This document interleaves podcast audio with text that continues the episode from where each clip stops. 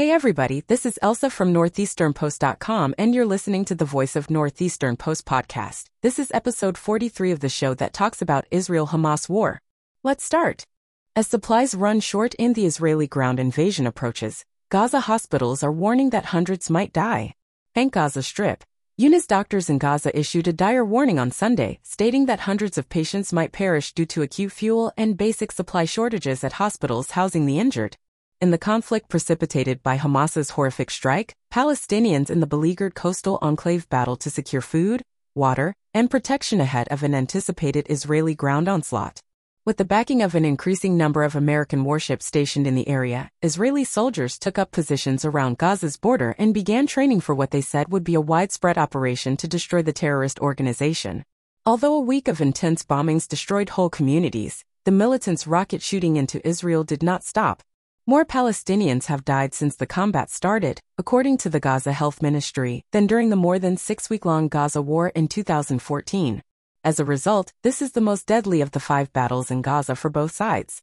Over 1,300 Israelis have lost their lives in Hamas's attack on October 7, the great majority of them were civilians. Since the battle with Egypt and Syria in 1973, this war has been the bloodiest for Israel. The United Nations warned that hospitals might run out of generator fuel in two days, putting thousands of patients' lives in jeopardy. Following the Hamas assault, Israel entirely closed off the 40-kilometer, 25-mile zone in Gaza, forcing the only power plant there to shut due to fuel shortages. The critical care units at Nasser Hospital, located in the southern town of Khan Yunis, are crowded with injured youngsters, the majority of whom are less than three years old. Fuel is anticipated to run out by Monday at the hospital, where hundreds of patients with serious explosion injuries have arrived, according to Dr. Mohammed Kandil, a consultant at the critical care complex. 35 ICU patients and 60 dialysis patients need ventilators. With children wailing in the background, he said, it means the whole health system will be shut down if the gasoline runs out. All these patients are in danger of death if the electricity is cut off. The chief of pediatrics at Kamal Adwan Hospital in northern Gaza, Dr. Hussam Abu Safia, said that the hospital did not evacuate in defiance of Israeli instructions. He claimed that seven neonates were connected to ventilators in the intensive care unit. We cannot evacuate, that would mean death for them and other patients under our care. Patients with serious burns, amputations, and other potentially fatal traumas keep coming in. He said it's frightening. The biggest hospital in the area, Shifa in Gaza City, said that it will bury 100 dead in a mass grave as a last resort after its mortuary filled and family members were unable to bury their loved ones. Tens of thousands of people have congregated in the hospital area in search of protection. Due to the Israeli siege's increasing effects on the scarcity of water and medical supplies, Gaza was already experiencing a humanitarian catastrophe. Residents said they couldn't get bread because several bakeries had closed. Additionally, Israel has shut off water, making many people depend only on brackish wells.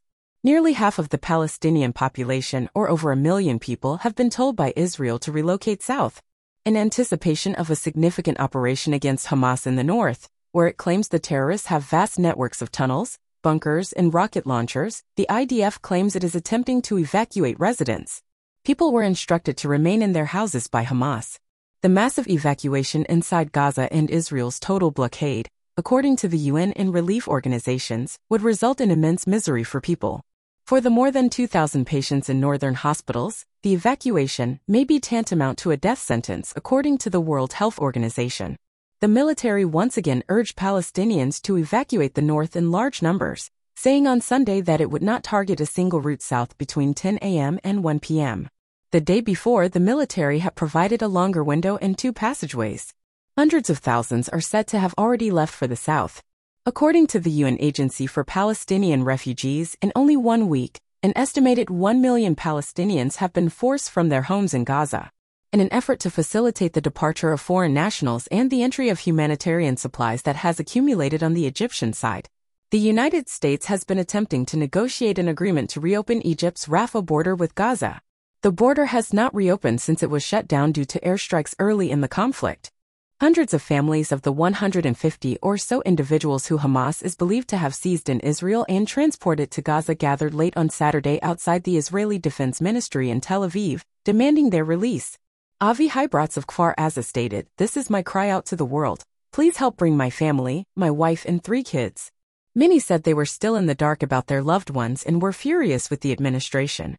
Residents of Sderot, one of many towns targeted by Hamas in its rampage, were leaving southern Israel on buses bound for other regions of the nation in order to avoid the ongoing rocket fire. A state-sponsored initiative that places them in hotels around the nation has already seen thousands of people depart. Before getting on a bus, Yossi Edri told Channel 13 that the children were traumatized, they can't sleep at night. A Hamas leader was killed in an airstrike in southern Gaza on Sunday, according to the IDF. Nahariim was one of many villages in southern Israel that Hamas had assaulted.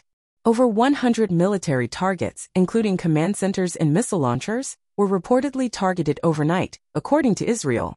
Meanwhile, an Israeli army base was targeted by an anti-tank missile launched by Hezbollah forces in Lebanon, to which Israel retaliated with artillery fire in the north. The 40-year-old guy was reported dead by Israel's Magen David Adom Rescue Organization. His nationality was not disclosed. Afterwards, Israel ordered residents within 2 kilometers, 1.25 miles of the border to take refuge in safe rooms and blocked off areas up to 4 kilometers, 2.5 miles from the border. After the commencement of the most recent Gaza conflict, Israel and Hezbollah, who fought a bloody battle in 2006, have exchanged gunfire along the border many times. Around 360,000 military reserves have been called up by Israel and soldiers and tanks have been gathered around the Gaza border. Israelis residing close to the Gaza border, such as those residing in Sderot, kept being evacuated. Since hostilities began, militants in Gaza have launched over 5,500 rockets, many of which have penetrated deep into Israel as Israeli airplanes bombard Gaza. Rear Admiral Daniel Hagari, Israel's top military spokesperson, said during a broadcast speech on Saturday night that we are going to attack Gaza City very broadly soon, although he did not provide an estimated time of assault. At a news conference, Lieutenant Colonel Richard Hecht, an Army spokesperson, responded to a question about whether Israel will regard civilians who remain in the north as fighters by saying, That's why we've encouraged people not involved with Hamas to move south. The USS Dwight D. Eisenhower, a second carrier strike group, is being sent to the eastern Mediterranean, according to U.S. Defense Secretary Lloyd Austin late on Saturday. This force demonstration is intended to dissuade Hamas supporters like Iran and Hezbollah from attempting to escalate the conflict. Hamas did not back down. Ismail Haniyeh, a senior politician stationed overseas, said in a televised address on Saturday that all the massacres would not shatter the Palestinian people. Because of the detainees, Israel does not dare to fight a ground battle, Hamas spokeswoman Jihad Taha told the Associated Press in Beirut. In the event that Israel launches a ground assault, he made reference to Hezbollah and other regional entities potentially joining the fight, but he did not specify if they had committed to anything specific.